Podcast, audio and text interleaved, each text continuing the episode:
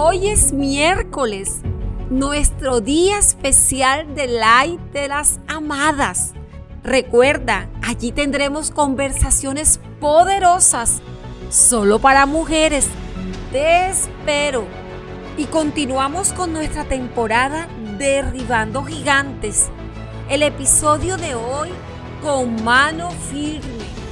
Y es que cuando iniciamos algo, lo hacemos con ánimo.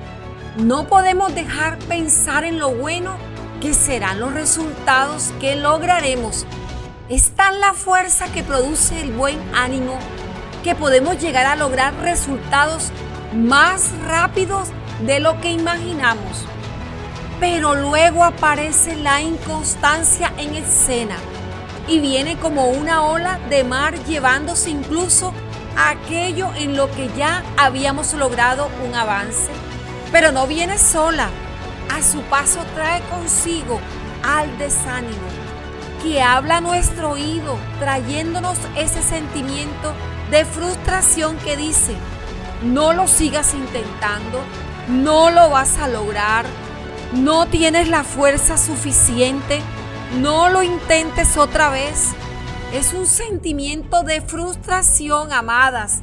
¿Lo has experimentado?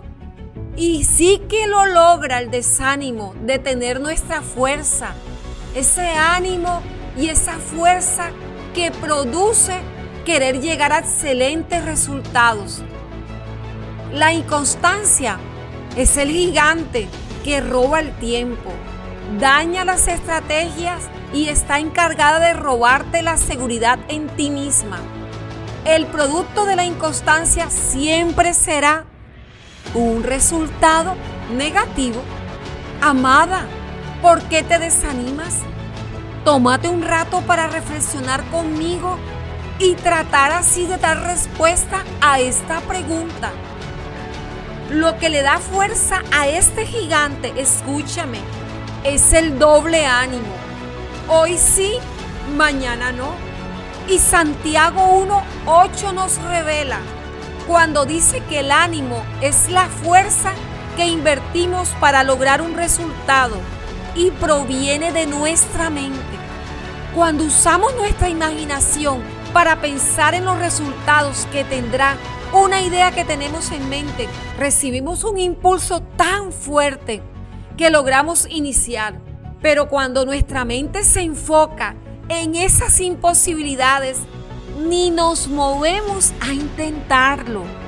Santiago 1.8 también nos dice que quien es inconstante lo es porque es de doble ánimo.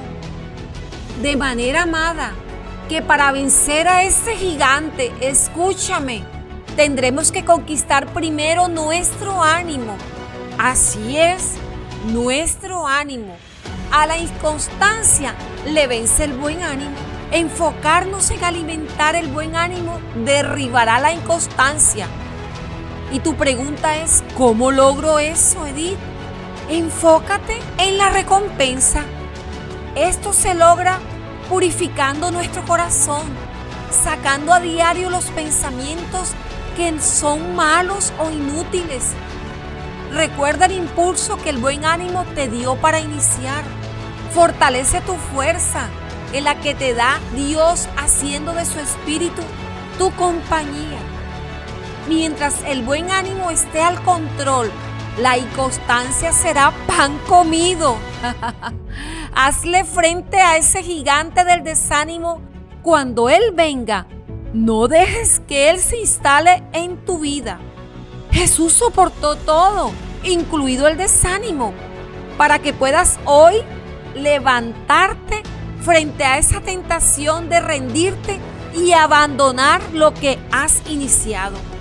Amada, ánimo, sigue adelante, persevera, ten ánimo. Amada, quiero decirte con todo mi corazón que me encantaría que hoy compartieras conmigo en nuestro live de amadas. Conéctate en Facebook a las 8 en punto, donde te hablaré de mujer enfrenta la mentira. Conversaciones poderosas solo para mujeres Quiero verte, te estaré esperando.